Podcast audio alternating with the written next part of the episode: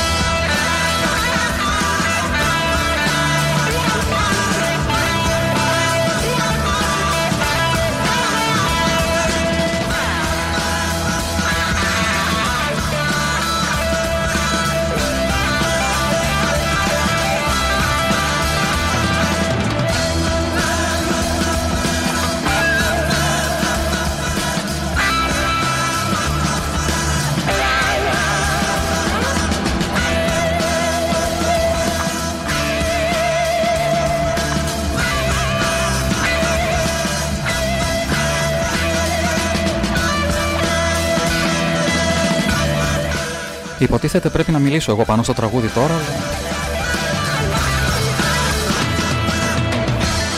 Πώς κόβεις τέτοιο αριστούργημα;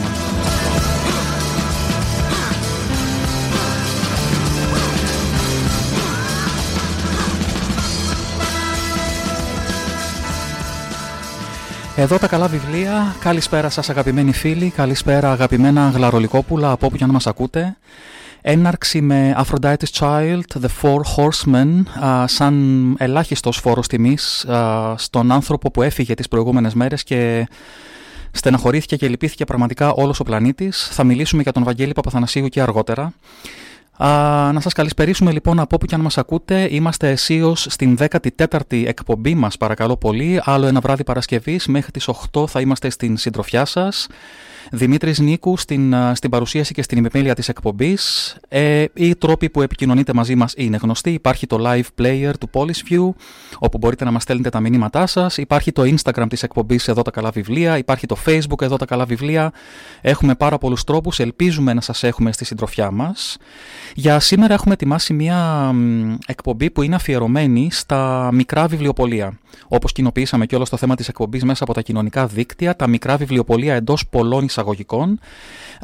Διανύουμε την εβδομάδα των μικρών βιβλιοπολίων, εθιμοτυπικά, η τελευταία εβδομάδα του Μαΐου. Θα πούμε πάρα πολλά γι' αυτό στη συνέχεια. Και σε αυτά τα πλαίσια λοιπόν επισκεφτήκαμε τρία μικρά βιβλιοπολία συνοικιακά της πόλης στην Αθήνα, όπου κιόλας έχουν μια έτσι, σχέση με τους γλαρόλικους. Θα τα γνωρίσουμε, θα γνωρίσουμε τους ανθρώπους πίσω από αυτά και θα κάνουμε με αφορμή αυτή μια όμορφη ανοιξιάτικη βόλτα στην πόλη. Δεν θα πω προς το παρόν περισσότερα τώρα, θα συνεχίσουμε α, τιμώντας και πάλι τον Βαγγέλη Παπαθανασίου, έναν τεράστιο καλλιτέχνη, τεράστιο συνθέτη που έφυγε πριν λίγες μέρες από τη ζωή. Ξεκινήσαμε λοιπόν με το Force Horseman, ένα άλμπουμ που στιγμάτισε μια ολόκληρη εποχή, έναν δίσκο το 666 των Aphrodite's Child που θεωρείται ένας από τους καλύτερους progressive rock δίσκους όλων των εποχών και της περίοδου εκείνης. Τώρα θα συνεχίσουμε με ένα δεύτερο κομμάτι που ήταν το ξεκίνημα ουσιαστικά της solo καριέρας, να το πούμε έτσι, του Βαγγέλη. Εδώ το So Long Ago, So Clear με τα φωνητικά του John Anderson.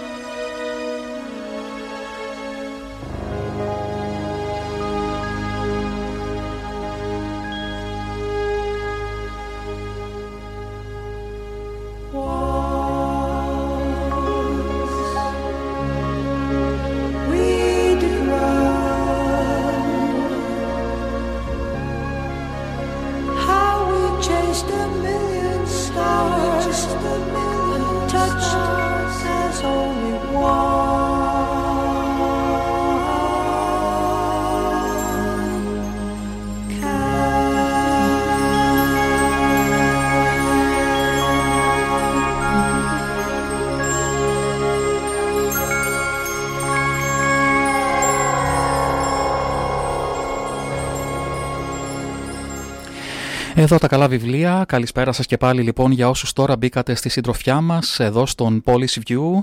Εύχομαι να περάσετε μια όμορφη εβδομάδα για να ξεκινήσουμε μαζί και ένα όμορφο Σαββατοκύριακο. Λοιπόν, δεν θα πρωτοτυπήσουμε ιδιαίτερα στην αρχή. Θα κάνουμε την καθιερωμένη μας βόλτα στα βιβλιοπολία όπου θα αναζητήσουμε ενδιαφέροντες νέους τίτλους και έναν όχι και τόσο νέο, θα σας πω τι εννοώ. Λοιπόν, το πρώτο βιβλίο που θα πιάσουμε σήμερα από το ράφι είναι το καινούριο μυθιστόρημα της Μάρος Δούκα με τίτλο Να είχα λέει μια τρομπέτα, το οποίο κυκλοφορεί από τις εκδόσεις Πατάκη. Παραμιλητό, ονειροπόλημα, η χυμαρώδη εξομολόγηση μιας γυναίκας από πλατεία σε πλατεία, από γειτονιά σε γειτονιά, από παγκάκι σε παγκάκι. Από το εδώ στο εκεί, από την Αθήνα του σήμερα στην Κρήτη των παιδικών της χρόνων. Ασφαλής μέσα στις φαντασιώσεις της, βέβαιη ότι η ζωή της εξαρτάται από τα μικρά και τα πεινά, παίρνει τους δρόμους με τις τρεις πεθαμένες γιαγιάδες της για συντροφιά, την όμορφη Αφροδίτη με τα παραμύθια και τις γητιές, τη σφακιανή Εργινιά, τη βουνίσια αρχόντισα με τα δώρα, την περίληπη Φιλαρέτη, τη σπουδαγμένη με τα Ιταλικά και το μαντολίνο της. Εικόνες, σκέψεις, αιμονές, περιπλανήσεις, στόματα πεινασμένα για ιστορίες, καθής και το παγκάκι του. Έρωτες, γάμοι, φωνικά, γεννητούρια, η ορμή του χρόνου, το βοητό της ιστορίας, ο μόχθος των ανθρώπων. Η αμετανόητη κάκια που ονειρευόταν ότι τρέχει με το έλκυθρο στο χιονισμένο άγνωστο από ένα διάρρη στην Πατησίων με ένα παγκάκι για ορμητήριο, γεννήθηκε ή δεν γεννήθηκε ακόμα, όλα έχει την τέχνη να τα επινοεί μια γλυκόπικρη αφήγηση ποταμός για τη διαχρονική γυναικεία εμπειρία. Το γνωστό και όμορφο πάντα σύμπαν της Μάρος Δούκα λοιπόν, τρυφερό, αληθινό και βαθύτατα συναισθηματικό, γίνεται εδώ ένα μυθιστόρημα μοσαϊκό που διατρέχει εποχές, ανθρώπους και εμπειρίες ζωής. Η Μάρο Δούκα είναι από τις ε, σημαντικότερες σύγχρονες Ελληνίδες πεζογράφους. Ε, έχει πίσω της μια μεγάλη πορεία στη λογοτεχνία με περισσότερα από 25 βιβλία ε, και το 2019 βέβαια τιμήθηκε με το μεγάλο κρατικό βραβείο γραμμάτων. Το επόμενο βιβλίο που θα δούμε είναι, και λίγο επίκαιρο το λες, με καταγωγή από τη Μαριούπολη, εκδόσεις Gutenberg, συγγραφέας η Νατάσα Βοντίν, κυκλοφορεί σε μετάφραση Αλεξάνδρας Ιωαννίδου. Αν είχες δει αυτά που έχουν δει τα μάτια μου, αυτή τη φράση θυμάται η Βοντίν να επαναλαμβάνει η μητέρα της που αυτοκτόνησε όταν εκείνη ήταν 10 ετών. Πάνω από μισό αιώνα αργότερα, η συγγραφέας που γεννήθηκε το 1945 σε γερμανικό στρατόπεδο συγκέντρωσης, το μόνο που ξέρει για τους γονείς της είναι ότι έφυγαν από την Ουκρανία στο πλαίσιο του προγράμματος καταναγκαστικής εργασίας των Ναζί. Σαν παιχνίδι, λοιπόν, αναζητάς στο ίντερνετ το όνομα της μητέρας της και με τη βοήθεια ενός μέλους του Συλλόγου Ελλήνων της Αζωφική συγκεντρώνεις στοιχεία για την οικογένειά της και τα βάσανά της, άμεσα συνδεδεμένα με τον τόπο καταγωγής της, τη Μαριούπολη. Βήμα-βήμα συνθέτει τις ιστορίες συγγενών χαμένων επί χρόνια, για τους οποίους πόλεμοι, επαναστάσεις, ακόμα και η ειρήνη σήμαιναν απλώς αλλαγή διώκτη. Μαρτυρία αλλά και σπουδαία λογοτεχνία χαρακτήρισε το βιβλίο η εφημερίδα Frankfurten Allgemeine Zeitung τόσο για τον τρόπο γραφής της, της συγγραφέως, όσο και για την μορφή που έχει επιλέξει να δώσει στο βιβλίο. Κάποτε με πολύ συνέστημα, άλλοτε ψύχρεμα και μάλλον απόμακρα χρησιμοποιεί την ιστορική έρευνα, αλλά δεν φοβάται να καλύψει τα κενά με φαντασία και ενσυναίσθηση.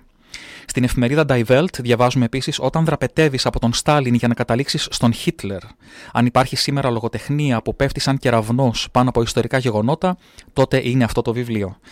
Το μυθιστόρημα λοιπόν έχει τίτλο Με καταγωγή από τη Μαριούπολη. Το βρίσκω εξαιρετικά ενδιαφέρον και λόγω της συγκυρίας. Η συγγραφέας είναι η Νατάσα Φοντίν, κυκλοφορεί σε μετάφραση Αλεξάνδρας Ιωαννίδου από τις εκδόσεις Gutenberg. Εμείς τώρα θα περάσουμε να ακούσουμε το Freeze από τον Κάιγκο.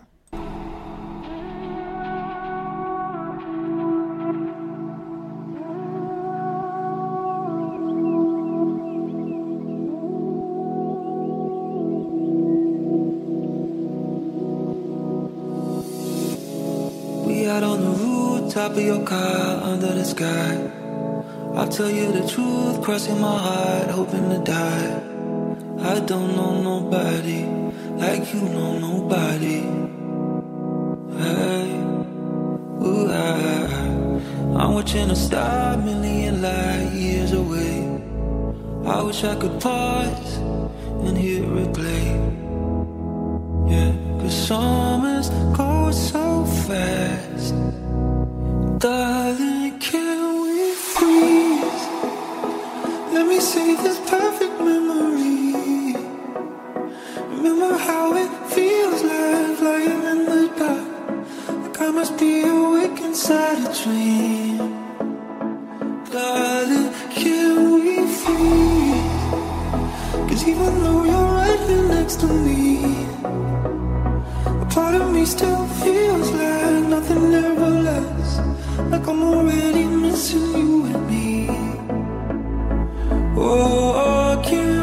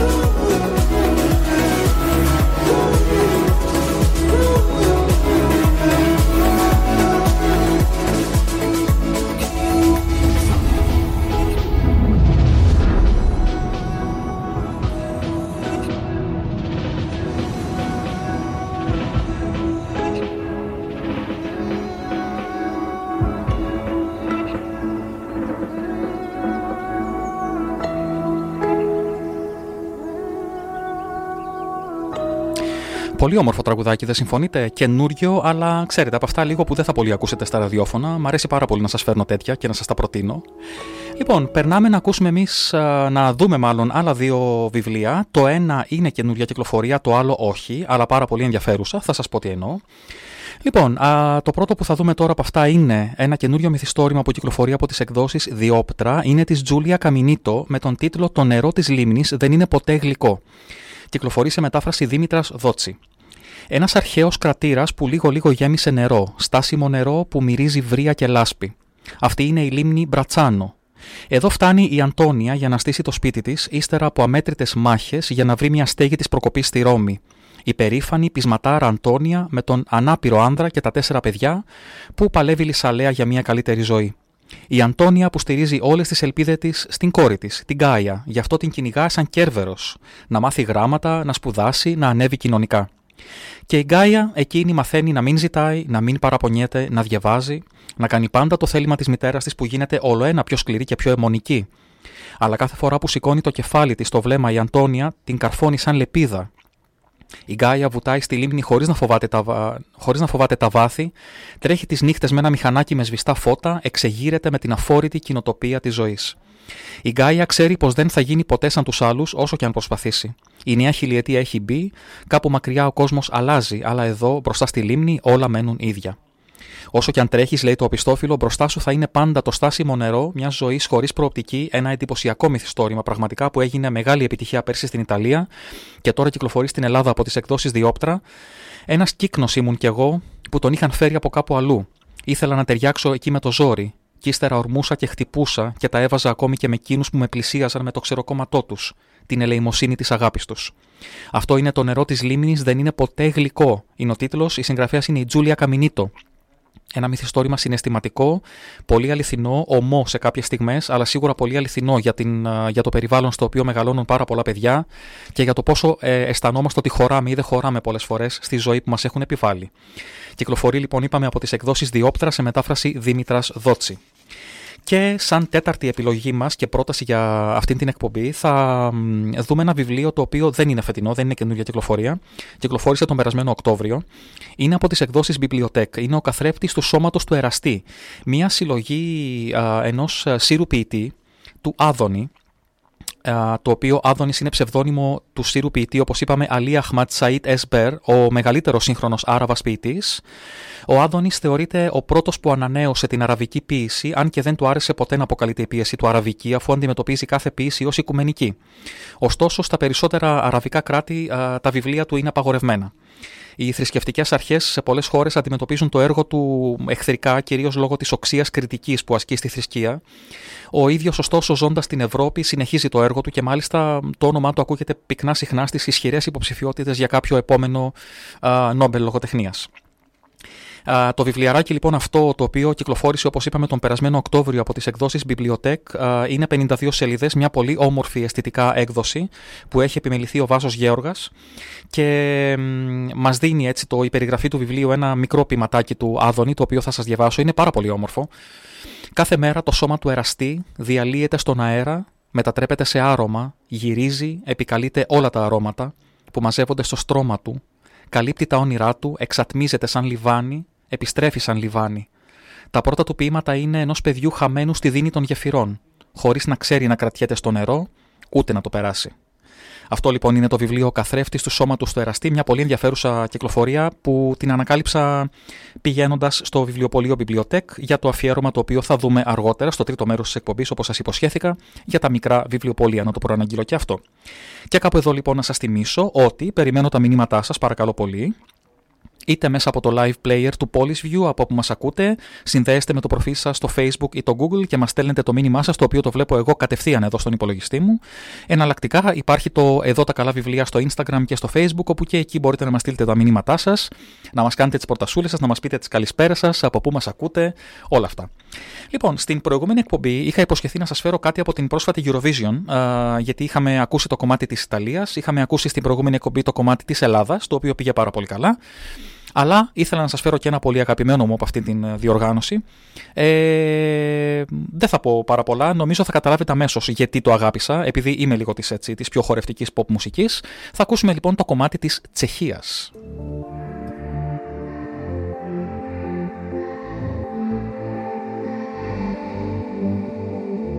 I lost my soul, forgot my way. There's no mistakes that I've not made. Change has hurt, and I'm alone. But people say, My, how you grown. Try changing jobs, try changing lovers, changing my furniture, change my bed covers. I changed my heart, but there's not a chance. So turn the lights off. Where are you now? When I miss you? You're sailing around in my peripheral. Where are you now?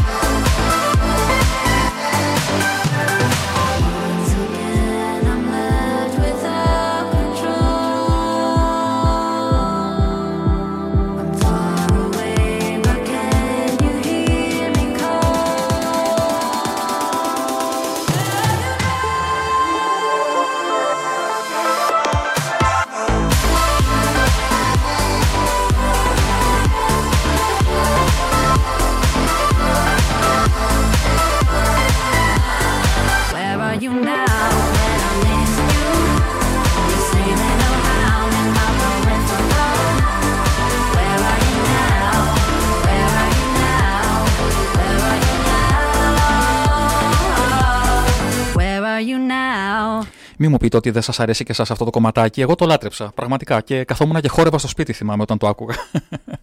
λοιπόν, Lights Off, We Are Domi, η συμμετοχή της Τσεχίας στην φετινή Eurovision, που εμένα μου άρεσε πάρα πολύ αυτό το κομματάκι. Νομίζω ότι θα γίνει hit. Α, περνάμε στο επόμενο κομμάτι της εκπομπής μας μετά τις νέες κυκλοφορίες που είδαμε, τα τέσσερα πολύ ενδιαφέροντα βιβλία που ελπίζω να σας αρέσουν. Θα περάσουμε να δούμε τώρα τα νέα των γλαρόλικων, εθιμοτυπικά και έχουμε πάρα πολλά νέα για αυτή την ε, περίοδο. Α, έτσι γίνονται πάρα πολλά όμορφα πράγματα στις εκδόσεις γλαρόλικη και αξίζει να τα δούμε όλα αυτά. Καταρχάς, πολύ φρέσκο, σημερινό ίσως, χθεσινό μην πω. Κυκλοφόρησε λοιπόν το καινούργιο βιβλίο ε, των εκδόσεων Γλαρόλικη, η συλλογή παραμυθιών σε επιμέλεια της Ιβέτας Νασλίδου, παραμύθια από παιδιά για παιδιά, μια συλλογή παραμυθιών που είναι γραμμένη και εικονογραφημένη από τους μικρούς μαθητές της ε, ζωγράφου Ιβέτας Νασλίδου, καλοτάξιδο να είναι πραγματικά. Ε, πολύ σύντομα ελπίζω να φιλοξενήσουμε και την ε, κυρία Νασλίδου εδώ στην εκπομπή μας για να μιλήσουμε για αυτή τη δουλειά, για αυτό το πολύ όμορφο βιβλίο το οποίο έχει δημιουργήσει με, τα, με τους μικρούς μαθητές της. Κατά τα υπόλοιπα, Α, το βιβλίο αυτό είναι ήδη διαθέσιμο φυσικά σε ψηφιακή και έντυπη μορφή. Μπορείτε να μπείτε στο γλαρόλικη.net, να το διαβάσετε και να το, προπαρα... και να το παραγγείλετε βέβαια για να σας έρθει. Αλλά και από τις υπόλοιπες κυκλοφορίες εξαντλήθηκαν παρακαλώ πολύ και επανακυκλοφορούν τα παιδικά βιβλία Λάκη το Αδεσποτάκι του Χρήστου Κουλαξίδη και της Ρενέ Friday και το Μωράκι και τα Σκιουράκια του Χρήστου Καρά, του Φέραμε Γούρι μάλλον, όπως και η ποιητική συλλογή της Νίκη Άντριους, Φέδρα συγχαρητήρια, τα χέρια μου. Ε, με την ευκαιρία να πω ότι σήμερα έχουμε μια απουσία από την εκπομπή. Στέλνουμε την αγάπη μας στη Φέδρα, η οποία έχει ένα μικρό έτσι κολληματάκι. Θα τα πούμε βέβαια αργότερα. Η Φέδρα δεν λείπει από την εκπομπή μας. Θα είναι εδώ με άλλον τρόπο. Λοιπόν, ε, μία άλλη πολύ ωραία ειδισούλα για τη συνέχεια για το φθινόπωρο είναι ότι έρχεται στο τέλος Σεπτεμβρίου, 24 και 25, το πρώτο φεστιβάλ λόγου και εικόνας στο Εθνικό Οδείο Περιστερίου. Το φεστιβάλ διοργανώνεται από τις ανεξάρτητες εκδόσεις Γλαρόλικη και τις εκδόσεις Κάμπια με ένα πλήθος εκδηλώσεων να ετοιμάζονται και να προγραμματίζονται. Στα πλαίσια λοιπόν του φεστιβάλ αυτού, για το οποίο βέβαια θα έχουμε να λέμε αρκετά στη συνέχεια, έτσι, για όλους τους μήνες μέχρι τότε, έχει αρχίσει και ένας ωραίος διαγωνισμός παιδικού βιβλίου. Νέοι συγγραφείς και εικονογράφοι λοιπόν μπορούν να συμμετέχουν. Οι συγγραφείς είτε με ένα έργο τους, ένα παιδικό παραμυθάκι, κάτι που έχουν γράψει για παιδιά, και οι εικονογράφοι με ένα ελεύθερου θέματο, μια εικονογράφηση για παιδιά τέλος πάντων για ένα παιδικό βιβλίο με ελεύθερο θέμα. Ω νικητές θα αναδειχθούν δύο συγγραφείς και δύο εικονογράφοι των οποίων τα έργα θα εκδοθούν από τις εκδόσεις Κάμπια και από τις εκδόσεις Χλαρόλικη. Ε, αυτός ο διαγωνισμός λοιπόν τρέχει ήδη, υπάρχει ένα ελάχιστο κόστος συμμετοχής στο διαγωνισμό στα 15 ευρώ και μπορείτε να δηλώσετε συμμετοχή και να στείλετε τα έργα σας έως τις 30 Ιουνίου. Άρα, ε, πώς έχουμε σήμερα, 27, έχετε κάτι παραπάνω από ένα μήνα για να δώσετε κι εσείς τη συμμετοχή σας ή να εμπνευστείτε κάτι ωραίο που θέλετε να γράψετε για παιδιά και να το δείτε να κυκλοφορεί αν είστε μέσα στους νικητές. Περισσότερες πληροφορίες γι' αυτό θα έχετε τη δυνατότητα να ακούσετε και, στα, και στο Εδώ τα Καλά Βιβλία στην επόμενη εκπομπή, αλλά μπορείτε να βρείτε στη σελίδα των εκδόσεων Κάμπια και στις εκδόσεις Γλαρόλικη και στα social media βέβαια των δύο εκδοτικών οίκων. Έτσι. Πρώτο φεστιβάλ λόγου και εικόνας. Εγώ είμαι ήδη ενθουσιασμένος να ξέρετε, γιατί θα, γίνουν, θα γίνουν πάρα πολύ όμορφα πράγματα εκεί. Έρχεται 24 και 25 Σεπτεμβρίου στο Εθνικό Οδείο Περιστερίου. Αυτά προς το παρόν. Λοιπόν, Τώρα, όσοι παρακολουθείτε τους, ε, τα social media των γλαρόλικων, το facebook και το instagram, θα διαπιστώσατε ότι τις προηγούμενες μέρες πολυπαίξαμε και πολυκοινοποιήσαμε ένα μικρό τρέιλεράκι, ένα 20, ε, τρέιλεράκι 20 δευτερολέπτων. Είναι το τρέιλερ για μια ταινιούλα, με την, την οποία γυρίσαμε με τον Χρήστο Κουλαξίζη και τον Παναγιώτη Τσαούση. Ο Διπόρος. Αυτό λοιπόν στην ουσία είναι η αρχή ενός ε, project το οποίο περιλαμβάνει μία μικρού μήκους ταινία, παρόμοιας αισθητικής με το τρέιλερ, έτσι λίγο πειραματική, ασπρόμαυρη, λίγο παράξενη να το πούμε έτσι, αλλά και ένα καινούριο βιβλίο, για το οποίο τώρα δεν θα ήθελα πάρα πολλά να πω, είναι δικό μου, γι' αυτό και το λέω έτσι, λίγο το παίρνω λίγο πάνω μου. Ε, ο Διπόρος είναι ένας ήρωας ο οποίος ελπίζω να τον αγαπήσετε. Ένας άνθρωπος πολύ ταλαιπωρημένος, ένας άνθρωπος που θα μπορούσε να είναι ο καθένας από εμάς, ο καθένας από εσάς, που ταλανίζεται στη ζωή από διάφορες χήμερες, που περνάει τα πάνδυνα, αλλά με κάποιον τρόπο καταφέρνει πάντα να προχωράει μπροστά, πάντα να περπατάει και πάντα να επιβιώνει. Αυτά προς το παρόν. Όσοι ε, ακολουθείτε τα social media των γλαρόλικων ή τα δικά μου τα προσωπικά, σίγουρα έχετε δει το τρέιλερ, αν όχι μπορείτε να το κάνετε.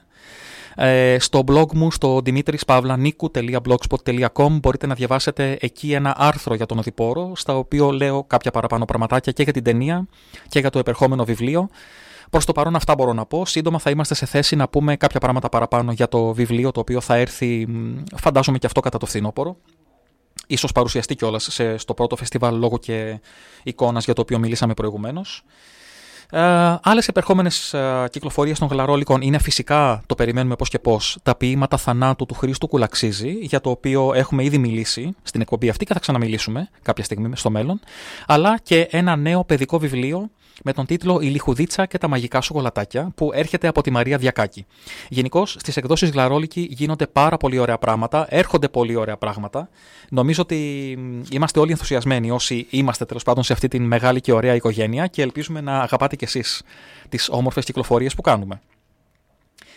Ε, για την συνέχεια θα περάσουμε να δούμε την πρόταση της ανοιχτής βιβλιοθήκης, η οποία σήμερα είναι λίγο special, γιατί θα σας κάνω βέβαια την πρόταση με λίγα λόγια, με λίγες λεξούλες, και μετά θα περάσουμε να διαβάσω κάτι από αυτή την πρόταση, γιατί είναι και η σημερινή μας ανάγνωση.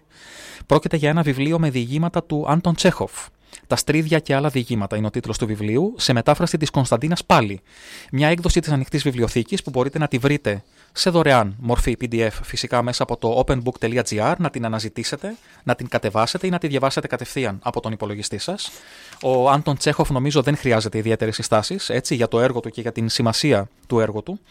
Η ανοιχτή βιβλιοθήκη στην οποία σας περιμένουν σχεδόν 12.000 παρακαλώ πολύ ελληνικά ψηφιακά βιβλία και περισσότερα από 1.700 ηχητικά βιβλία audiobooks, ελληνική και ξένη λογοτεχνία, ποίηση, πεζογραφία, θέατρο, αρχαία γραμματεία, 40 συνολικά θεματικές κατηγορίες με e-books για όλους που μπορούν να διαβαστούν σε υπολογιστές, κινητά και συσκευές ανάγνωσης ηλεκτρονικών βιβλίων. Αγαπάμε την ανοιχτή βιβλιοθήκη, στέλνουμε την αγάπη μας και σε λίγο μετά το κομμάτι των ε, London Grammar που θα ακούσουμε αμέσως τώρα, θα περάσουμε να διαβάσουμε ένα από αυτά τα διηγήματα του Άντων Τσέχοφ με τον τίτλο «Αδύναμος χαρακτήρας».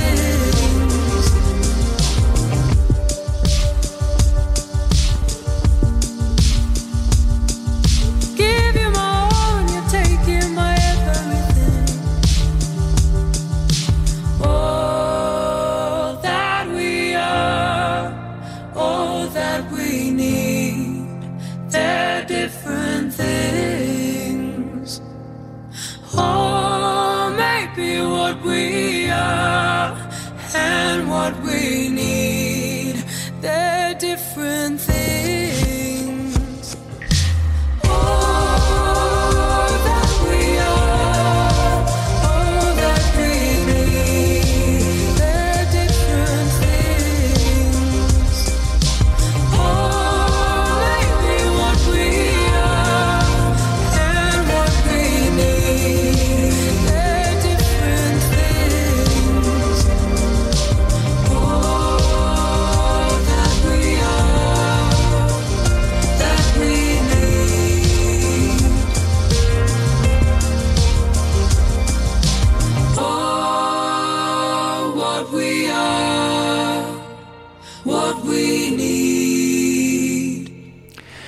Η εξαιρετική London Grammar με το κομμάτι Non-Believer, πραγματικά υπέροχο. Λοιπόν, και όπως προαναγγείλαμε θα σας διαβάσω τώρα ένα διήγημα από την συλλογή «Τα Στρίδια και άλλα διηγήματα» του Άντων Τσέχοφ που κυκλοφορεί σε μετάφραση Κωνσταντίνας πάλι δωρεάν από την ανοιχτή βιβλιοθήκη openbook.gr. Τις προάλλες φώναξα στο γραφείο μου την κουβερνάντα των παιδιών μου, την Γιούλια Βασίλειευνα. Έπρεπε να την πληρώσω. Καθίστε, Γιούλια Βασίλειευνα, της είπα. Ελάτε να κάνουμε λογαριασμό. Σίγουρα σας χρειάζονται χρήματα και ξέρω πως είστε τόσο ευγενικοί που δεν πρόκειται ποτέ να τα ζητήσετε μόνοι σας. Λοιπόν, συμφωνήσαμε για 30 ρούβλια το μήνα. 40. Όχι, 30 συμφωνήσαμε. Εδώ τα έχω όλα γραμμένα. Πάντα πλήρωνα τις κουβερνάντε 30. Λοιπόν, ζήσατε στο σπίτι μου δύο μήνες. Δύο μήνες και πέντε ημέρες. Ακριβώς δύο μήνες. Έτσι έχω γράψει εδώ. Αυτό σημαίνει πως ε, σας χρωστάω 60 ρούβλια. Βγάζουμε τις 10 Κυριακές. Δεν κάνατε μάθημα στον κόλια τις Κυριακές, έτσι δεν είναι; Μόνο βόλτα τον πηγαίνατε. Έχουμε ακόμα τρεις αργίες. Η Γιούλια Βασίλευνα κοκκίνησε και άρχισε να χτυπά νευρικά το καπέλο της, όμως δεν είπε λέξη. Τρεις αργίες, δηλαδή μείον 12 ρούβλια. Τέσσερις μέρε ο Κόλια ήταν άρρωστος και δεν έγιναν μαθήματα, κάνατε μάθημα μόνο στη βάρια. Άλλες τρεις μέρες πονούσαν τα δόντια σας και η σύζυγός μου σας επέτρεψε να μην κάνετε μάθημα μετά το μεσημέρι. 12 και 7, 14. Μένουν 41 ρούβλια. Σωστά; Το αριστερό μάτι της Γιούλιας Βασίλειευνας κοκκίνησε και γέμισε δάκρυα. Το πηγούνι της άρχισε να τρέμει. Έβηξε νευρικά, ρούφηξε τη μύτη της, μα δεν είπε ούτε λέξη. Πριν την πρωτοχρονιά σπάσατε ένα φλιτζάνι του τσαγιού, μαζί με το πιατελάκι του. Άλλα δύο ρούβλια. Εννοείται πως το φλιτζάνι κάνει πιο ακριβά, ήταν οικογενειακό κοιμήλιο. Όμως σα είναι. Πάντα εγώ βγαίνω χαμένος σε όλες τις συναλλαγές μου τελικά. Έπειτα, από δική σας απερισκεψία, ο Κόλιας καρφάλωσε σε ένα δέντρο και έσκησε το σακάκι του. Μείον δέκα ρούβλια. Και, και η καμαριέρα, και πάλι από δική σας απερισκεψία, έκλεψε τα μποτίνια της βάρια. Θα έπρεπε να προσέχετε περισσότερο. Σας πληρώνουμε για τη δουλειά σας. Λοιπόν, μείον άλλα πέντε. Στις 10 του Φλεβάρι ζητήσατε μία προκαταβολή της τάξη των 10 ρουβλιών. Δεν ζήτησα τίποτα, ψιθύρισε η Βάρια. Μα το έχω γραμμένο. Εντάξει, καλά. Από τα 41, αν βγάλουμε τα 27, μένουν 14. Και τα δυο της μάτια γέμισαν δάκρυα. Η ίσια χαριτωμένη της μύτη άρχισε να υδρώνει. Καημένο κορίτσι. Μόνο μία φορά πήρα, είπε με τρεμουλιά στη φωνή. Πήρα τρία ρούβλια από τη σύζυγό σας. Δεν πήρα τίποτε άλλο. Αλήθεια; Για κοίτα να δεις, αυτό δεν το είχα σημειωμένο. 14 μείον 3, 11. Ορίστε τα λεφτά σας, αγαπητοί μου. 3, 3, 3, 1 και 1. Σε καλή μεριά. Και της έδωσα 11 ρούβλια. Τα πήρε και με τρεμάμενα δάκτυλα τα έχωσε στην τσάντα της. Μερσή, ψιθύρισε. Πετάχτηκα από τη θέση μου και άρχισα να πηγαίνω έρχομαι στο δωμάτιο. Είχα αρχίσει να θυμώνω. Για ποιον λόγο μου λέτε μερσή, τη ρώτησα. Για τα χρήματα. Μα αφού σας έκλεψα που να πάρει ο διάβολος, σας έκλεψα. Σας καταλήστεψα. Γιατί μου λέτε αυτό το καταραμένο μερσή. Στις προηγούμενες δουλειές δεν με πλήρωναν καθόλου. Δεν σας πλήρωναν. Δεν μου κάνει καμία εντύπωση. Σας κορόιδεψα. Ήθελα να σας δώσω ένα σκληρό μάθημα. Θα σας δώσω τα 80 ρούβλια σας. Ορίστε, σας τα έχω βάλει εδώ μέσα στον φάκελο. Μα πώς μπορείτε να είστε τόσο ευπρεπείς; Γιατί δεν μου βάλατε τις φωνές; Γιατί δεν μου είπατε κάτι; Πώς είναι δυνατόν να επιβιώσει κάποιος σαν εσάς στον κόσμο μας; Πώς γίνεται να είστε τόσο υποταγμένοι. Μου χαμογέλασε με δυσκολία και διάβασα στο πρόσωπό της Γίνεται. Τη ζήτησα συγγνώμη για το σκληρό μάθημα και προς μεγάλη της έκπληξη της έδωσα τα 80 ρούβλια. Είπε δειλά ένα μερσί και βγήκε. Την ακολούθησα με το βλέμμα μου και σκέφτηκα δεν είναι δύσκολο να είναι κανείς δυνατός σε αυτόν τον κόσμο.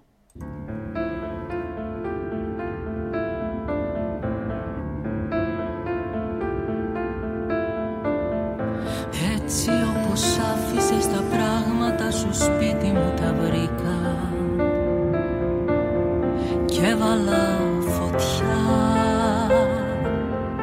για να τα κάψω. Κι ό,τι απομένει από τις τάχτες σου στο θάνατο θα γράψω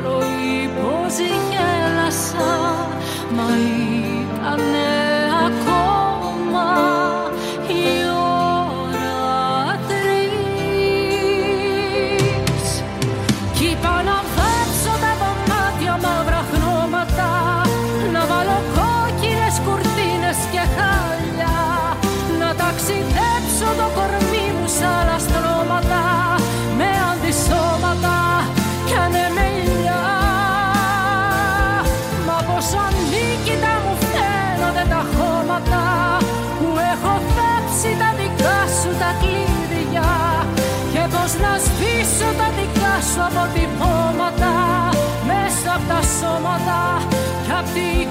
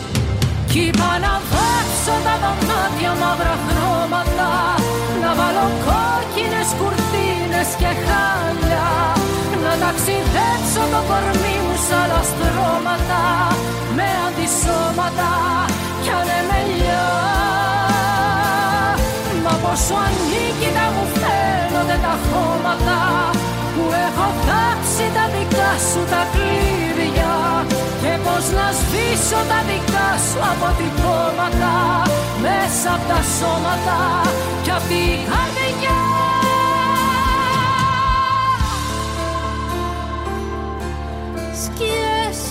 Χρώματα.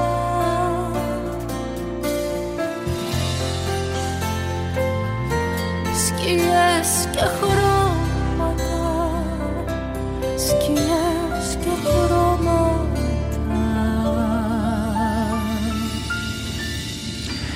Σκιές και χρώματα, η εξαιρετική Πάντα Μαντό μέσα από το τελευταίο της άλμπουμ. Εδώ τα καλά βιβλία, καλησπέρα σας και πάλι από όπου και αν μας ακούτε, 14η εκπομπή, Παρασκευή 27 Μαΐου, λίγο πριν τις 7 και λίγο πριν περάσουμε στη δεύτερη ώρα της εκπομπής, να πούμε μια μεγάλη καλησπέρα στη Φεδρούλα μας, η οποία μας έστειλε ένα μηνυματάκι απλό με τρεις καρδούλες, αλλά εμείς καταλαβαίνουμε και νιώθουμε την αγάπη και τη θετική ενέργεια που μας στέλνει. Να ευχηθούμε περαστικά, θα τα πούμε σε λίγο για τη Φέδρα και τις προτάσεις της Φέδρας, οι, οποία, βέβαια, οι οποίες είναι εδώ. Θα διαβάσουμε και τα δικά της βιβλία που σας προτείνει για αυτήν την εκπομπή.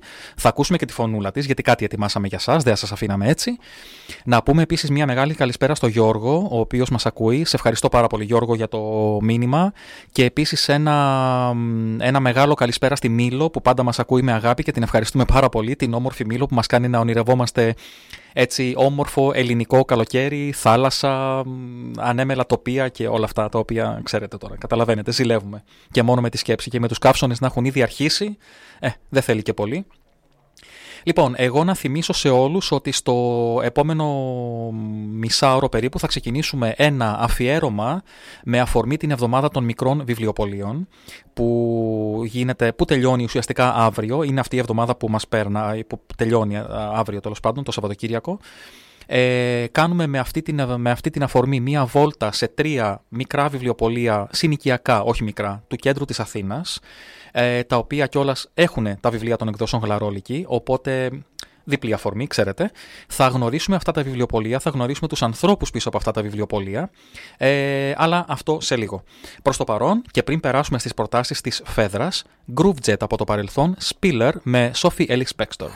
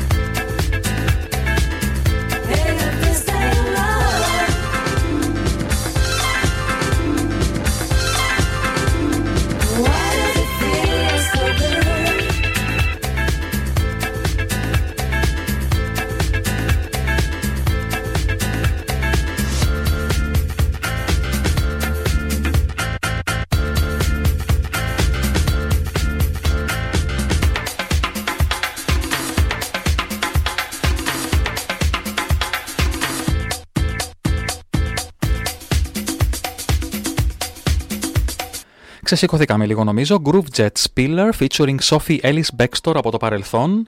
Α, λοιπόν, ήρθε η ώρα της φέδρας. Η Φεδρούλα, αν και λείπει από το στούντιο εδώ μαζί μας, είναι πάντα κοντά μας με τις ωραίες της προτάσεις, με τα ξεχωριστά βιβλία που πάντα έχει να μας ε, μιλήσει για αυτά. Μου έχει στείλει λοιπόν εδώ τις ε, δύο τις προτάσεις να σας μιλήσω για ένα βιβλίο που λέγεται «Ο μπλε κλήρος» της Sophie Mackintosh από τις εκδόσεις Κλειδάριθμος και για τη σιωπή της Λευκής Πόλης Εύα Γκαρθία Σάιν de Ορτούρι, αν το διαβάζω σωστά, από τις εκδόσεις Ψυχογειό. Θα ξεκινήσω με το πρώτο. Λοιπόν, το πρώτο, όπως είπαμε, λέγεται Ο μπλε κλήρος της Σόφι Μάκιντος, εκδόσεις Κλειδάριθμος. Ένα διστοπικό μυθιστόρημα για την επιλογή και την αυταπάτη αυτής. Η Κάλα ζει σε έναν κόσμο που όταν στα κορίτσια έρχεται πρώτη φορά περίοδος, πάνε σε ένα μέγαρο που τους δίνεται ο κλήρος τους. Ο λευκός κλήρος σημαίνει ότι θα κάνεις οικογένεια. Ο μπλε κλήρος σημαίνει ότι θα κάνεις καριέρα, δεν μπορείς να κάνεις αλλιώς, αυτή είναι η επιλογή που σου δίνεται και σε απαλλάσσει από τις υπόλοιπες περιτέ επιλογές. Όμως η Κάλα δεν είναι σίγουρη. Η Κάλα ζει τη ζωή που της έδωσαν και λέει στον εαυτό της ότι είναι ευτυχισμένη μέχρι που αποφασίζει ότι θα ξεγελάσει έναν άντρα και θα κάνει ένα παιδί.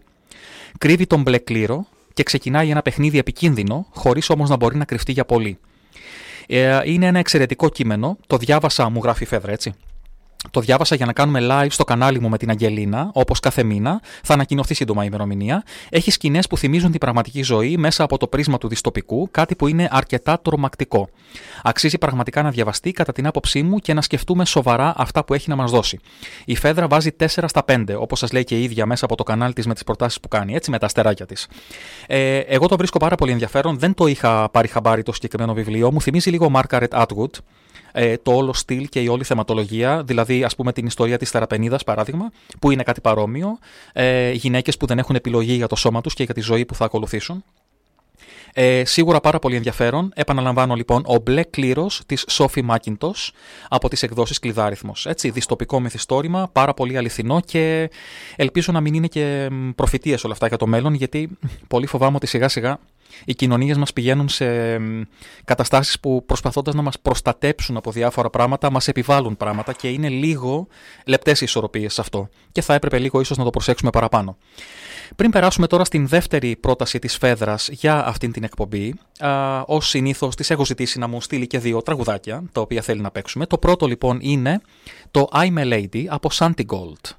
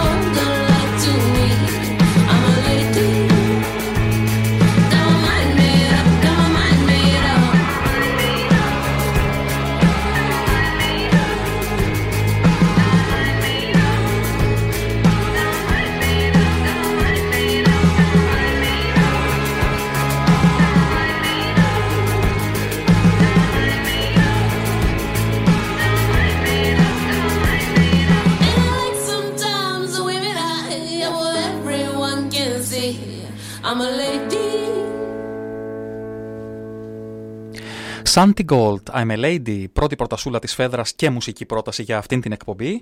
Πάμε τώρα να δούμε και το δεύτερο βιβλιαράκι που μας έχει προτείνει, «Η σιωπή της Λευκής Πόλης» από Eva Garcia Sainz de Urtuni. Ε, κυκλοφορεί από τις εκδόσεις Ψυχογιός, πολύ γνωστή σειρά αυτή. Ένα αστυνομικό μυθιστόρημα λοιπόν, το πρώτο της σειράς που εξελίσσεται στην πρωτεύουσα της χώρας των Βάσκων, στη Βιτόρια. Ένας κατά συρροήν δολοφόνος τρομοκρατεί την πόλη με παρόμοια εγκλήματα που είχε διαπράξει ένας επίσης κατά συρροήν δολοφόνος 10 χρόνια πριν. Ο μύθος που έχει να λύσει η αστυνομία είναι ποιο τα διαπράττει εφόσον εκείνος ο δολοφόνος είναι πλέον στη φυλακή. Μακάβριες εικόνες και περίεργες τελετουργίες μπλέκονται με τον έρωτα και την αναζήτηση του εαυτού σε ένα μυθιστόρημα ανατριχιαστικό. Το συγκεκριμένο βιβλίο ήταν δώρο από ό,τι μας γράφει η Φέδρα και σκοπεύω να πάρω και τα υπόλοιπα της σειράς, καθώς πραγματικά δεν το άφησα από τα χέρια μου μέχρι να το τελειώσω, παρόλο που ήταν μεγάλο.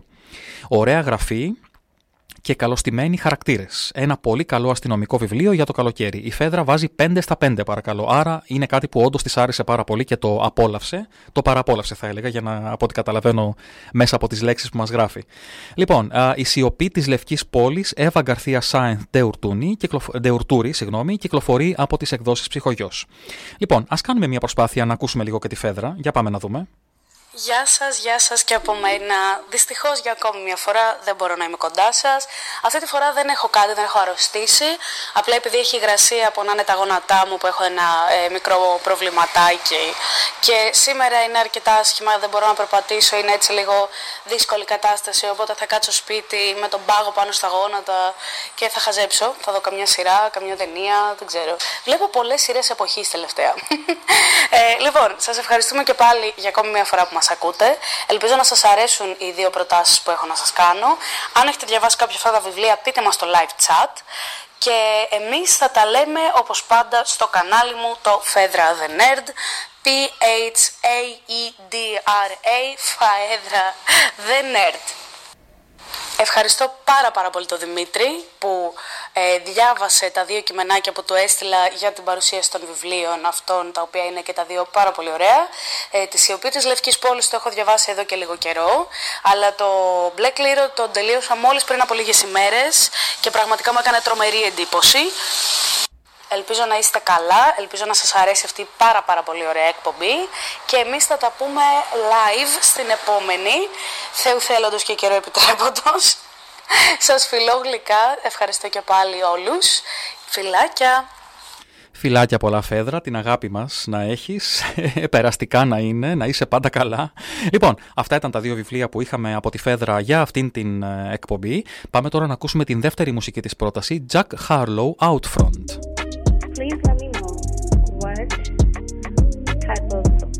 Voodoo magic trick I gotta do in order to see you before I leave this state. Just let me know what's the procedure to book an appointment with you. I know that you've been waiting on me, I'm out front. I know you're sick of playing these games, I'm about done. I could turn this shit up a couple of thousand. Your man saying something, but he ain't about none. About none. About none. Mm. How come? Don't talk like that when you know the outcome. She been waiting till I drop, let her play the album. Outdone, he been outdone. A lot of girls back home, but I'm thinking about one. Made rounds in my phone, but I'm leaving out someone. Someone. I 7 1 that came run. I didn't wanna say none, but I just think that I just this ain't what you want, girl. Can't front, pussy runs the world, and it's running through my mind like, whoa, through my mind like. I know that you've been waiting on me, I'm out front. I know you're sick of playing these games, I'm about done. I could turn this shit up a couple of thousand. Your man saying something, but he ain't about none. About none. About none. Mm. How come? Don't talk like that when you know the outcome. She been waiting till I drop, let her play the album. Gonna play that shit. Mm-mm. Gonna play that shit. I was thinking about you when I made that shit. Okay, me and that girl got the same accent. Cause she's a hometown baby. Could you put your phone down, maybe? You been showing out lately. She just wanna spend a little quality time. I six five on a late night drive, and I'm going about 80. Maybe I've been going about it all wrong. Sometimes I just need someone to call on. Need someone to what I'm going through when they all gone. I know that you've been waiting on me, I'm out front. I know you're sick of playing these games, I'm about done. I could turn this shit up a couple of thousand. Your man saying something, but he ain't about none. About none. About none. Mm. How come? Don't talk like that when you know the outcome. She been waiting till I drop. Let her play the album. Gonna play that shit. Mm-mm. Gonna play that shit. I was thinking about you when I made that shit. I was thinking about girl, about girl, got a girl, got a girl, got a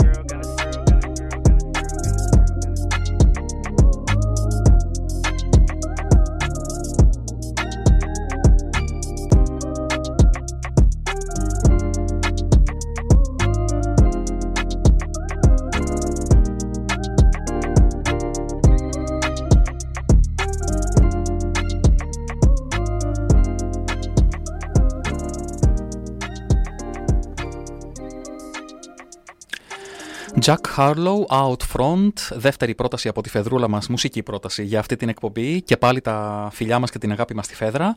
Και τώρα εμείς μπαίνουμε στο τελευταίο κομμάτι σιγά σιγά της εκπομπής μας, όπου θα μιλήσουμε για τα μικρά βιβλιοπολία, τα μικρά πάντα εντός πολλών εισαγωγικών. Καταρχάς, πριν ξεκινήσουμε να κάνουμε τη βόλτα μας στα βιβλιοπολία, να πούμε λίγα πράγματα για, την, για αυτό το νέο θεσμό, σχετικά νέο θεσμό της εβδομάδας των μικρών βιβλιοπολίων.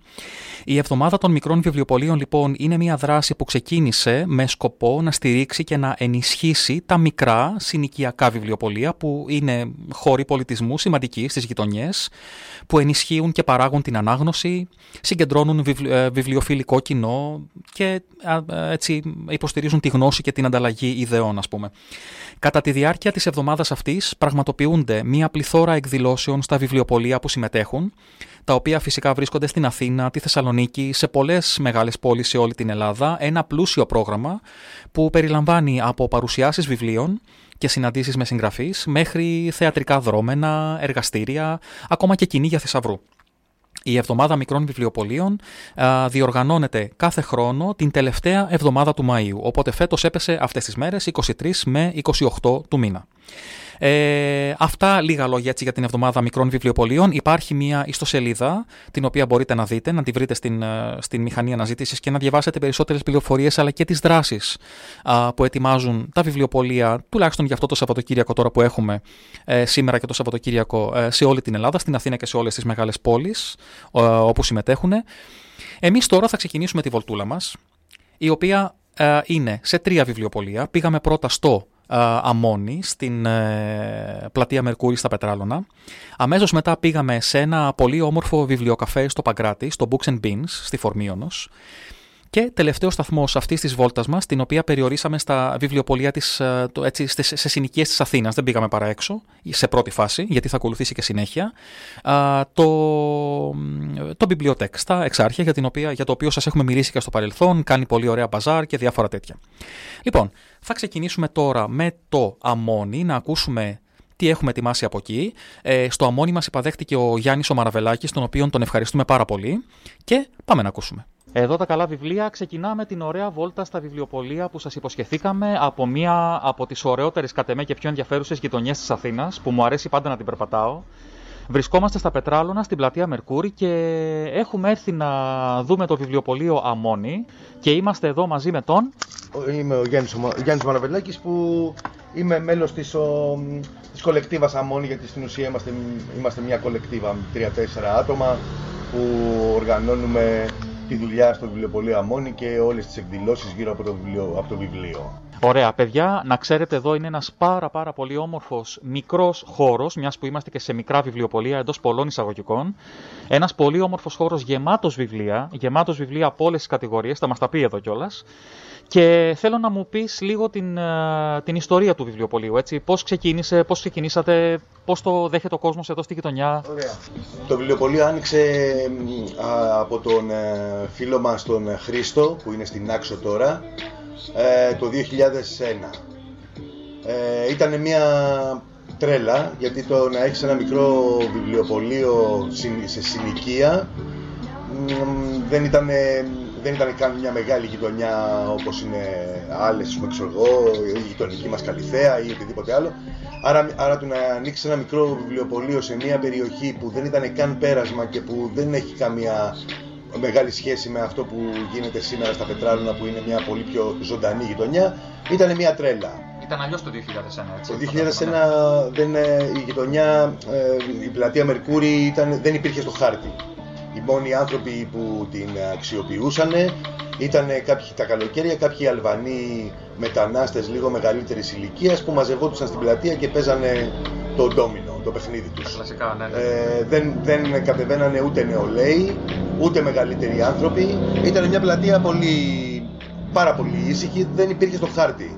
Και δεν, υπήρχαν και, το, και δεν υπήρχε και τόσο η εικόνα μιας γειτονιάς στην πραγματικότητα που έχει ζωή, είτε μέσα από τα μαγαζιά της, είτε μέσα από τα πολιτιστικά της, είτε μέσα από τα κινήματά της. Ήταν μια πολύ πιο ήσυχη κατάσταση, πολύ διαφορετική, ήσυχη ε, μέσα εισαγωγικά, ναι. δηλαδή σχεδόν νεκρή. Για να είμαστε ειλικρινείς από άποψη ε, πολιτιστικής ζωής. Ε, επειδή όμως παρόλα αυτά παρέμεναν τα ζητήματα ότι ήταν ένα μικρό βιβλιοπωλείο, δηλαδή εμείς, εμείς πιστεύουμε ότι είναι το μικρότερο βιβλιοπωλείο που υπάρχει στην Ελλάδα. Μπορεί, μπορεί και στον κόσμο. Θεωρούμε ότι είναι λίγο μεγαλύτερο από περίπτερο, για να είμαστε ειλικρινείς, αλλά μόνο με βιβλία, δηλαδή δεν έχουμε κάτι άλλο. Ναι, ναι, ναι. Ε, ε, θεωρήσαμε ότι, είναι, ότι ξεκινήσαμε μάλλον με μια ε, φιλοσοφία και με μια αντίληψη που έλεγε ότι ο κόσμος διαβάζει. Ξεκινήσαμε με την αντίληψη την ανάποδη. Είναι ανάποδη, ναι. Ναι, ότι ο κόσμος και διαβάζει και θέλει και μπορεί να διαβάσει, μπορεί να μάθει να διαβάζει και καλά πράγματα και περισσότερα πράγματα. Καλά πράγματα είναι πολύ, συγκεκ- Πολύ σχετικό, πολύ σχετικό. ναι, ναι, είναι υποκειμενικό, εντάξει, Ναι, ναι, ναι. αλλά, αλλά σκεφτήκαμε ότι αυτό για να το ενισχύσουμε περισσότερο πρέπει να γίνουμε πιο γνωστοί και γι' αυτό αρχίσαμε από το 2004 και μετά να κάνουμε μια σειρά από εκδηλώσεις, παρουσιάσεις στη γειτονιά βιβλίων ε, και η, η συγκομιδή μέχρι τα τώρα, 10, 17 χρόνια αργότερα, είναι εντυπωσιακή το πόσοι άνθρωποι έχουν περάσει από τη γειτονιά. Μια, επο- μια εποχή που ούτε οι εκδοτικοί οίκοι, ούτε οι συγγραφείς θεωρούσαν ότι οφείλουν να παρουσιάσουν τα βιβλία τους στο κοινό, πράγμα που έχει αλλάξει Έχει αλλάξει. άρδιν, έχει αλλάξει και τη δεκαετία που μας πέρασε, που ήταν μια πολύ δύσκολη δεκαετία για το βιβλίο, αλλά έχει αλλάξει πολύ περισσότερο από την περίοδο της πανδημίας και μετά. Αυτός ο καταναγκαστικός έστω χρόνος κλεισίματος μέσα στα σπίτια σήμανε ε, από ένα κομμάτι ανθρώπων μεγάλο, πολύ μεγάλο, ότι ε, να το αξιοποιήσεις σαν χρόνο και το βιβλίο πέρα από τις ταινίες και άλλα πράγματα, όλα, όλα καλά. Ήρθε πιο κοντά ο κόσμος. Ναι, ναι, ναι, ήρθε πιο κοντά. Και το δεύτερο πράγμα που ήρθε πιο κοντά ήταν με τα τοπικά βιβλιοπωλεία, γιατί το ότι ήμουνα στη γειτονιά σήμαινε ότι ένας κόσμος περνούσε, μπορούσε να παίρνει ένα βιβλίο έστω και στην πόρτα, να του πηγαίνω βιβλία, να του πηγαίνουμε βιβλία και άρα έγινε έκρηξη. Delivery στη γειτονιά, έτσι. Ναι, delivery στη γειτονιά. Ωραίο και, το και, όχι, αυτό. και όχι μόνο στη γειτονιά, δηλαδή ε, θεωρήσαμε ότι, είναι, ότι με έναν τρόπο είναι ψηλό καθήκον μας να, έναν κόσμο που μ, βασανίζεται με την περίοδο της πανδημίας ένα βιβλίο ότι μπορεί να είναι από κούμπι και άρα το πάμε. Και άρα ανοίξαμε τον κύκλο μας, πήγαμε βιβλία στην Καλυθέα, στη, στον Κεραμικό, ε, στον, ε, στον Κολονό. Δηλαδή σε περιοχές που τυπικά δεν... Δηλαδή υπάρχουν κάποια βιβλιοπολία στο κέντρο που θα μπορούσαν να τις καλύψουν. Ναι, ναι, ναι. Ε, αν δεν υπήρχαν τα μικρά βιβλιοπωλεία Ναι. στην πραγματικότητα, ο κόσμος θα ήταν ακόμα πιο, να το πω έτσι, σαλταρισμένος. Μ, ε, παίξαμε, παίξαμε ένα πολύ τέτοιο καλό ρόλο και νομίζω ότι αυτό ήταν ε, κάτι που έκανε ακόμα πιο ε, στενές και δεμένες τις σχέσεις με τη γειτονιά. Αναδείχθηκε ο, ο ρόλος των Ναι, μικρών ναι. βιβλιοπολίων μετά από πολλά χρόνια που ήταν λίγο παραγωνισμένα είναι η αλήθεια. Ε, Έτσι. ναι, ούτε πολλά αφιερώματα γινόντουσαν, ούτε πολλές συζητήσεις για τα μικρά βιβλιοπωλεία γίνονταν. Η σχέση με τη γειτονιά είναι, ε, νομίζω ότι ξεκινάει από τα μικρά παιδιά, τα οποία ε, συνηθίζουν σε μία βιτρίνα να βλέπουν παιδικά βιβλία. Ε, γιατί εντάξει, τα μικρά παιδιά δεν έχουν τη δυνατότητα να ανεβαίνουν καθηγητές και λίγο στην Αθήνα, ας πούμε. Και μιλάω για μικρά παιδιά, μιλάω για 2-3. Εδώ μέσα στο βιβλιοπωλείο στα 15, στα 10, από το 2000 4 που το έχουμε εμείς μέχρι το 22 που είναι 18 χρόνια έχουν μπει παι- παιδιά που ήταν ε, ε, ενός δύο χρονών και τώρα έχουν φτάσει στην πραγματικότητα να, είναι, να, έχουν, να, έχουν, να, είναι, να συνεχίζουν να είναι σαν πελάτες, σαν φοιτητές και Ναι. φοιτήτριες. Στρατό θα τους πάτε, τα πάτε κανονικά. Ήταν, ναι, ήταν ένα... Έτσι. ναι, ναι, όλα. Δηλαδή, Ναι, ναι. ένα- Άρα είναι πολύ, εντυπω- πολύ φοβερό του να υπάρχουν τα νέα παιδιά, τσι- τα, πι- τα παι- μικρά παιδιά σε ηλικία που να βλέπουν βιβλία, να κουμπάνε βιβλία και επειδή κάνουμε συνέχεια εκδηλώσεις είτε στην πλατεία Μερικούρη είτε στη- στο πάρκο Βουτιέ έχουμε την ευτυχία να έχουμε κοντά μας το λόφο του Φιλοπάπου που μας δίνει αυτή τη δυνατότητα να εξοικειώνονται και αυτό να δίνει ιδέες σε ανθρώπους στη γειτονιά. Δηλαδή υπήρχε μια, μια ομάδα γονιών οι οποίοι έφτιαξαν ένα ποδήλατο βιβλιοθήκη παιδικών βιβλίων και το τριγύριζαν πριν την πανδημία έγινε αυτό. Μετά ατόνισε, αλλά παρόλα αυτά νομίζουμε ότι έπαιξε ρο- τριγύριζαν τις Ναι, γειτονιές ναι, και ναι. έκαναν, ε, έκαναν παρουσιάσεις βιβλίων που πιστεύουμε ότι επηρεάσαμε σαν βιβλιοπωλείο αμόνι του να, του να υπάρχει μια τέτοια εξέλιξη και ήταν πάρα πολύ ωραίο και ευχάριστο.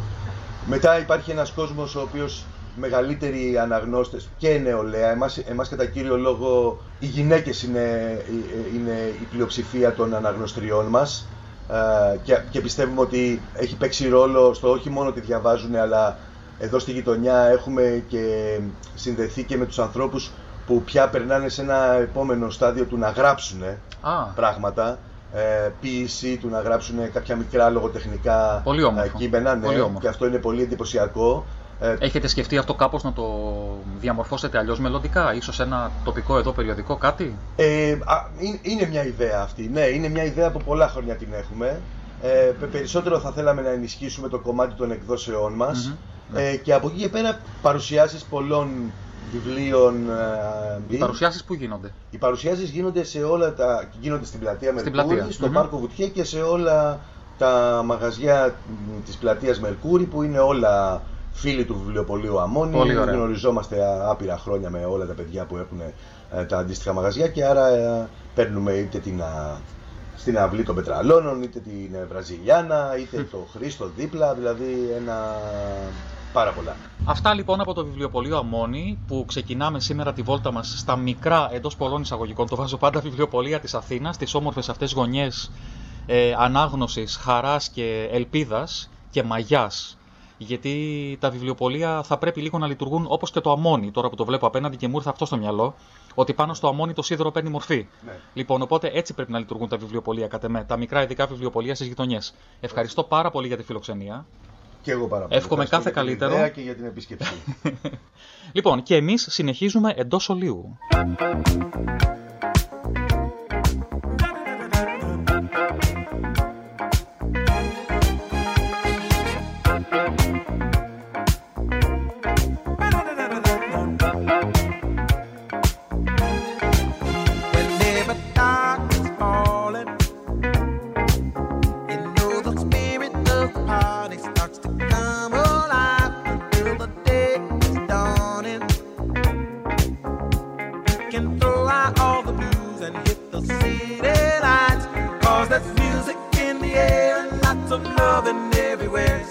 The night.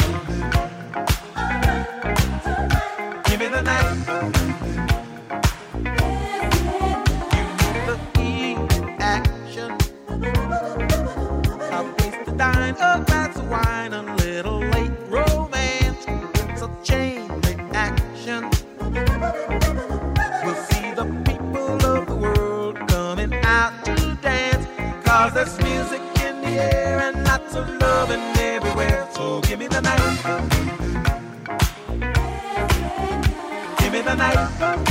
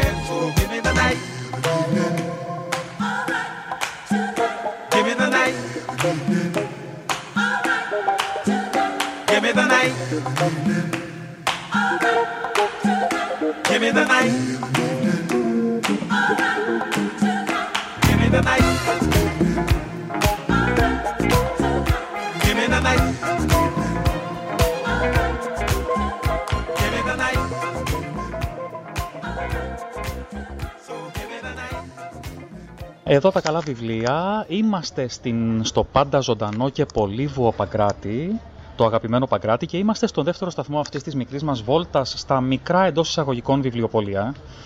Στο Books and Beans, ένα πολύ καινούριο στέκι με τον, είμαστε με τον, Σταμάτη, υπεύθυνος καταστήματος.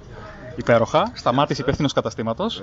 Λοιπόν, και είμαστε σε ένα πολύ καινούριο χώρο. Πότε άνοιξε το μαγαζί; Το μαγαζί είχε ανοίξει πριν α, τρία χρόνια.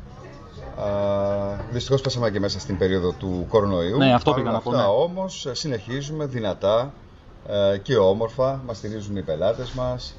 Αγαπάνε πάρα πολύ το χώρο. Και εσείς όπως βλέπω. Για να είστε εδώ. Βεβαίως, βεβαίως, βεβαίως. Λοιπόν, για όσους δεν έχετε πετύχει το Books and Beans και για όσους δεν το ξέρετε, ένα πολύ ωραίο μικρό απ' έξω τεράστιο μέσα. Απ' έξω θα δείτε λίγα τραπεζάκια. Μέσα θα δείτε πολύ περισσότερα, πολλά βιβλία, πολύ ωραίος καφές, παγωτά. Παγωτά, σωστά, βεβαίως, παγωτά, παγωτά. κρασιά. Κράσια. Από ό,τι βλέπω εδώ. Ναι. Χαρτικά, χαρτοκοπτικά. Πολύ χώρος, έκθεση, εκθέσεις γίνονται, παρουσιάσεις βιβλίων. Α, θα δείτε και στην αυλή μας που έχουμε μια υπέροχη αυλή. Α, φιλοξενεί αυτή τη στιγμή και μια έκθεση. Γενικότερα κάνουμε διάφορες, α, διάφορα happenings, διάφορα events. Α, με σκοπό ε, να περάσουμε όλοι καλά. Μμμ, μμμ. Μικρή μεγάλη. Μικρή, μεγάλη, έτσι, έτσι, έτσι. Κάνετε και εκδηλώσεις εδώ, σωστά; Βεβαίως, ναι, υπάρχει χώρος πάλι επίσης που κάνουμε και εκδηλώσεις, αλλά και η αυλή μας η οποία διατίθεται για εκδηλώσεις. Ήθελα να ξέρω πώς το, υπο, πώς το υποδέχτηκε το Books and Beans εδώ η γειτονιά; Με πάρα πολύ αγάπη ε, και μεγάλο ενδιαφέρον διότι ήταν μια α, ιδέα ε, η οποία ξεχώρισε στην αγορά πρωτοποριακή α, και τους άρεσε πάρα πολύ όλο αυτό το concept ε, α, βιβλίο, Του βιβλιοκαφές, καφές, ναι. ναι. ακριβώς αυτό το πράγμα, ναι. Νομίζω όταν άνοιξε το Books and Beans, τα βιβλιοκαφέ δεν ήταν τόσο συνηθισμένα ακόμα. Όχι, όχι. Έχει τώρα κι άλλα, αλλά δεν ήταν τόσο συνηθισμένα. Τώρα ξεκινάει και ανθίζει αυτό το είδος ε, βιβλιοκαφέ. Και είναι, και είναι πάρα πολύ ωραίο γιατί φαντάζομαι μπορείς, αν έρθει κάποιος εδώ, κάθεται, πίνει τον καφέ του, παίρνει και ένα βιβλίο, διαβάζει, σωστά. Ο χώρος μπορεί να φιλοξενήσει λοιπόν ε, ανθρώπους οι οποίοι θέλουν ε, να, κάνουν, να πραγματοποιήσουν ένα ραντεβού επαγγελματικό Ωραία. ή, ε, είναι ιδανικός και για φοιτητές αλλά όπως θα δείτε υπάρχουν και άνθρωποι που θέλουν να, να φύγουν από τους ε, ρυθμούς της πόλης ε, του άγχους του στρες και να έρθουν να χαλαρώσουν και να ηρεμήσουν πίνοντας ένα πολύ ωραίο και γλυκό ρόφημα και ακούγοντας μια χαλαρή μουσική. Και αυτή η πίσω αυλή, έτσι, αυτή η μικρή με, ένα, με διαβαθμίσεις πάρα πολύ ωραία αυλή είναι ό,τι πρέπει για να ξεφύγεις. Ναι, είναι κάτι Ησυχία. το οποίο ναι, ε, δύσκολα Ναι. το συναντάμε στο κέντρο της Αθήνας. Πραγματικά. Ε, πραγματικά. και θα έλεγα ότι είμαστε πολύ τυχεροί που βρήκαμε αυτόν τον χώρο. Λοιπόν, τι βιβλία θα βρει κανείς εδώ; Ξεκινάμε από το κομμάτι του βιβλιοπολίου. Λοιπόν, καταρχήν μπορεί να βρει α, τα best seller α, και όλου, α, όλων των ειδών α, τα βιβλία. Ό,τι κυκλοφορεί στην ελληνική αγορά. Ωραία, βλέπω έτσι κατηγορίες γύρω-γύρω, αστυνομικά, ελληνικά, ξένα, παιδικό τμήμα πολύ καλό. Ναι, πάρα πολύ καλό. μεγαλύτερο, α, Όντως, μια παιδική βιβλιοθήκη πολύ ωραία. Ναι. Και γλαρόλικη.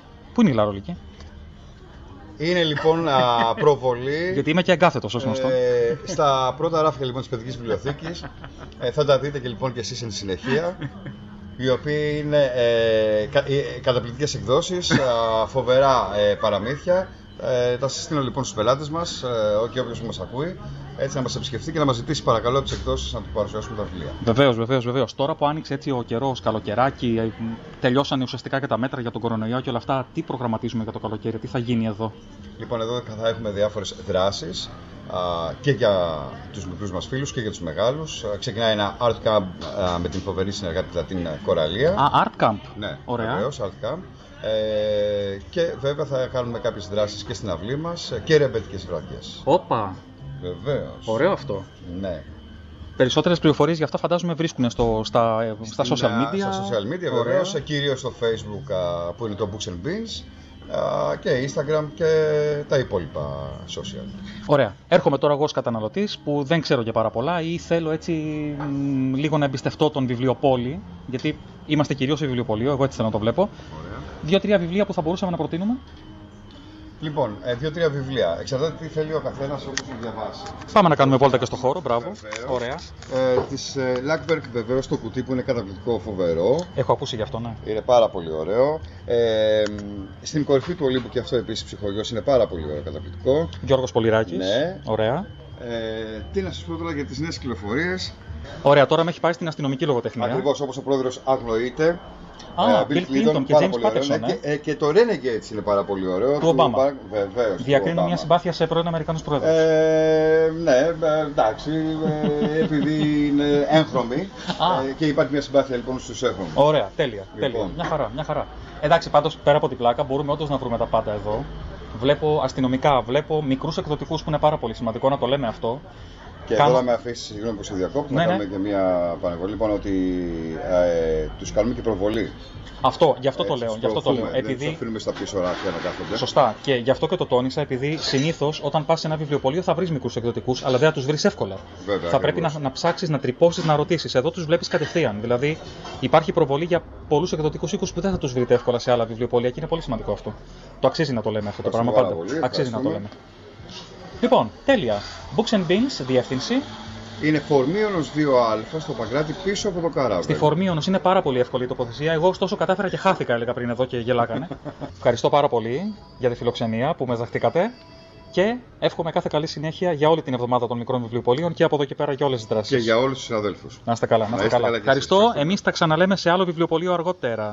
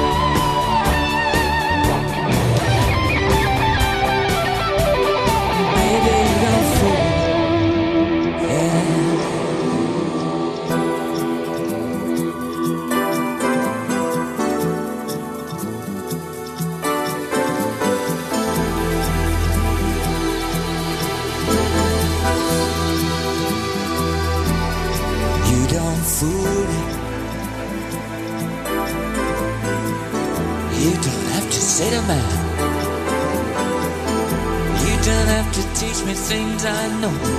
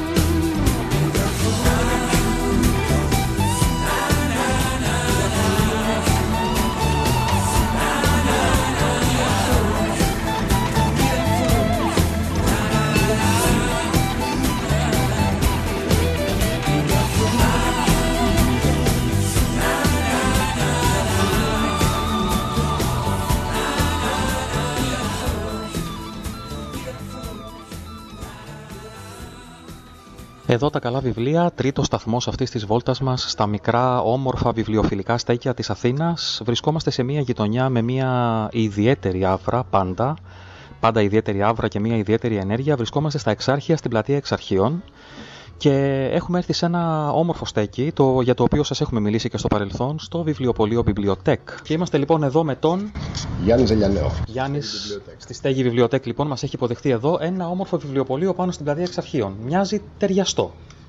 Ε, όχι, είναι το μοναδικό βιβλιοπωλείο ιστορικά που έγινε πάνω στην πλατεία Εξαρχείων. Γι' αυτό λέω μοιάζει ταιριαστό. Δεν υπήρχε πάντα. Ποτέ. Ναι. είναι ε, αυτό, ιστορικά είναι το μοναδικό βιβλίο που έγινε. Γιατί πάντα υπήρχαν βιβλιοπωλεία δηλαδή γύρω από την Πέριξ. πλατεία, αλλά πάνω στην πλατεία κανένα ποτέ. Σωστά, Μέχρι σωστά. τότε, Πώς είναι; Πολλές δυσκολίες. Εντάξει, ο Βάσος στο ο Βάσος ο Γιώργας το έστειλε στο βιβλιοπωλείο πριν 6 χρόνια. Λοιπόν, εγώ ήρθα πριν από 3 χρόνια.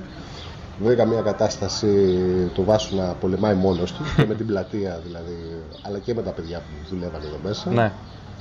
Και αποφασίσαμε για ριζικές αλλαγές, να το αναλάβω μόνο εγώ και ο Βάσος. Και από εκεί και πέρα κάναμε μια πορεία με πολύ υπομονή, πολύ κόπο, ώστε να γίνει πια η στέγη βιβλιοτέκα αυτό που είναι τώρα. Να φτάσει σε κάποια επίπεδα που εγώ τουλάχιστον είμαι πολύ ευχαριστημένος.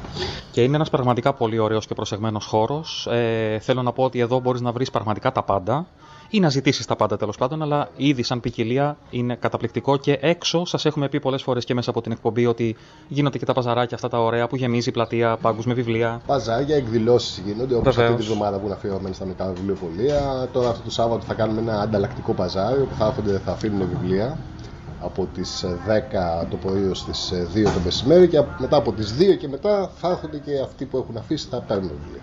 Σάββατο 28 Μαΐου λοιπόν, αύριο.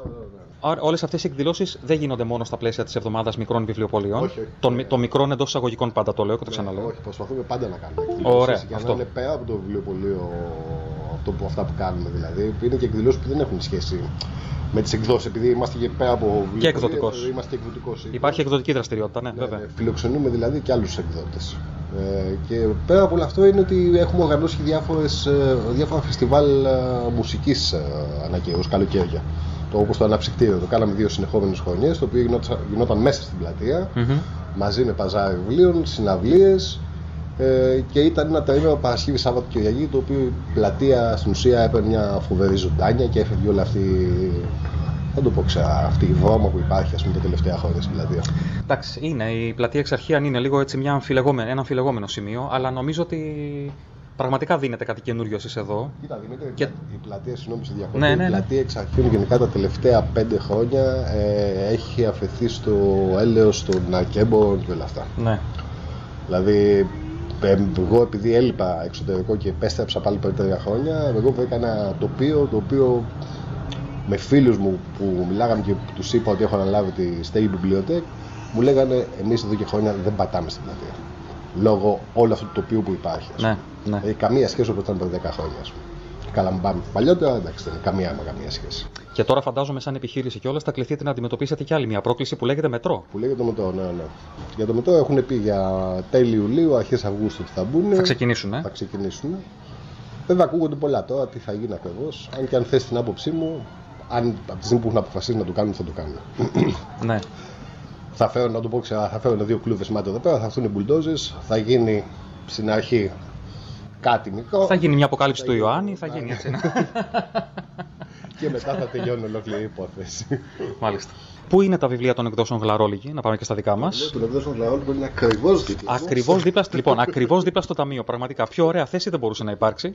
Βλέπω μια ωραία παιδική βιβλιοθήκη εδώ, ένα ωραίο παιδικό ραφάκι. Θα φροντίζω εδώ πέρα, όπως είπα και στο φίλο μου τον Χρήστο, που μου πήρε προχθές τηλέφωνο, που εντάξει, τα βλέπω, του λέω ακριβώς δίπλα. Ακριβώς δίπλα, πραγματικά. πραγματικά. πραγματικά. Και, τις, ε, και την ποιητική συλλογή της Νίκη και της Ισαβέλας και τα παιδικά του Χρήστου, αλίμονο, Ναι, σε περίοπτη θέση. το μωράκι και τα σκιουράκια να κάνουμε και το πρόμα μας, ξέρεις. Θέλω να μου πεις τι... για την εκδοτική δραστηριότητα λίγο του βιβλιοτέκ. Κοίτα, η εκδοτική δραστηριότητα γενικά το κάθε χρόνο ανεβαίνει επίπεδο.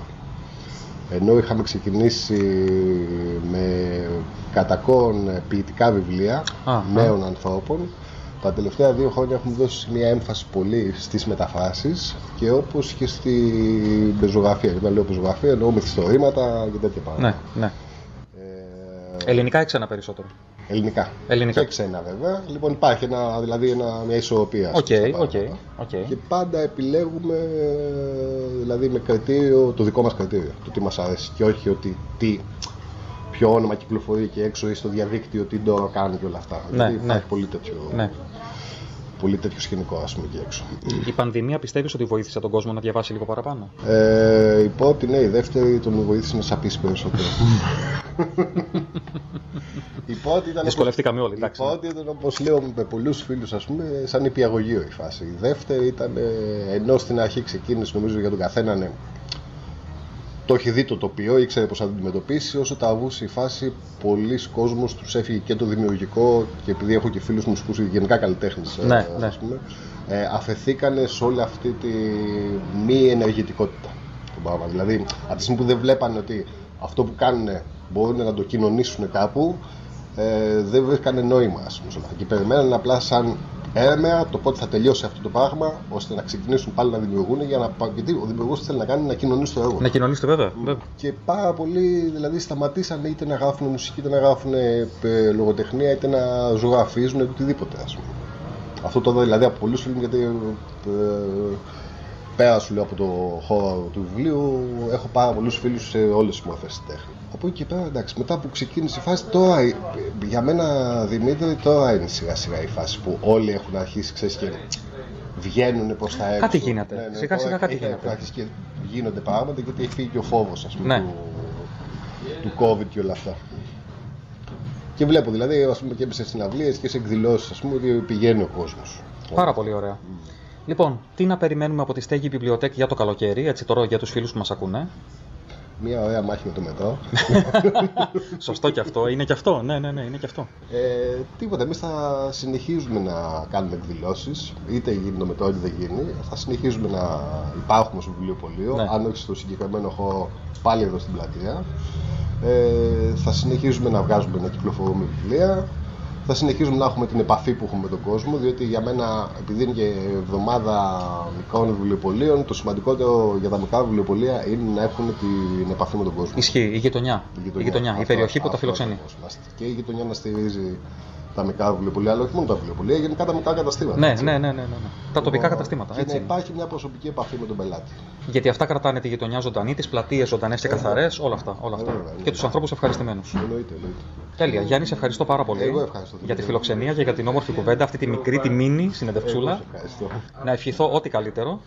Τόσο για την εβδομάδα μικρών βιβλιοπολίων, όσο και για όλο το από εδώ και πέρα που έρχεται. Σε ευχαριστούμε πολύ, Δημήτρη μου. Λοιπόν, και εμεί. Καλή επιτυχία στην εκπομπή σου. Έτσι, Ευχαριστούμε Από- πάρα πολύ. Ευχαριστούμε πάρα πολύ. Εδώ τα καλά βιβλία, κυριολεκτικά εδώ τα καλά βιβλία, γιατί είναι ένας υπέροχος χώρος εδώ το βιβλιοτέξ στα Εξάρχεια. Και επιστρέφουμε στο στούντιο.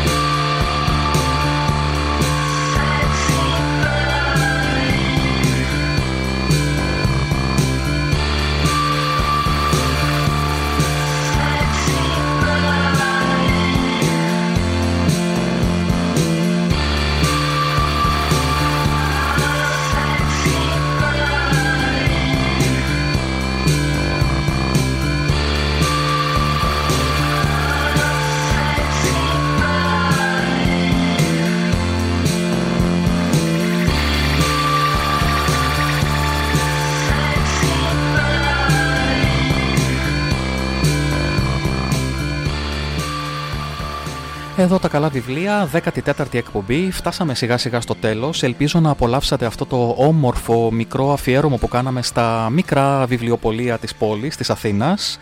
Να ευχαριστήσω εγώ και πάλι α, τους ε, καλούς φίλους που μας υποδέχτηκαν στα βιβλιοπολία, στο Αμόνι τον Γιάννη τον Μαραβελάκη, στο Books and Beans τον υπεύθυνο καταστήματος τον Σταμάτη, όπως μας συστήθηκε, και τον ε, Γιάννη Ζελιανέο στο Στέγη Βιβλιοτέκ, που είναι ο ίδιος ε, και ποιητής, αξίζει τον κόπο να τον ψάξετε λιγάκι.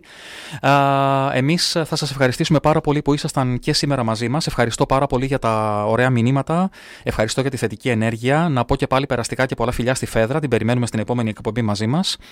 Να έχετε όλοι ένα υπέροχο Σαββατοκύριακο, να φυλάγεστε λίγο από τη ζέστη, να πάτε να κάνετε ωραία μπάνια, να περάσετε όμορφα και εμείς θα τα πούμε σε δύο Παρασκευές από σήμερα και πάλι ζωντανά εδώ στον Polish View με μία ακόμη εκπομπή εδώ τα καλά βιβλία. Για το κλείσιμο ε, άλλο ένα κομμάτι του Βαγγέλη, α, τιμώντας τον και πάλι, α, μιας που πλέον δεν είναι δυστυχώς κοντά μας, Νομίζω ότι δεν χρειάζεται να πω ποιο κομμάτι θα παίξει. Με το που ακούσετε τις πρώτες νότες θα καταλάβετε αμέσως. Καλό βράδυ σε όλους και καλό Σαββατοκύριακο.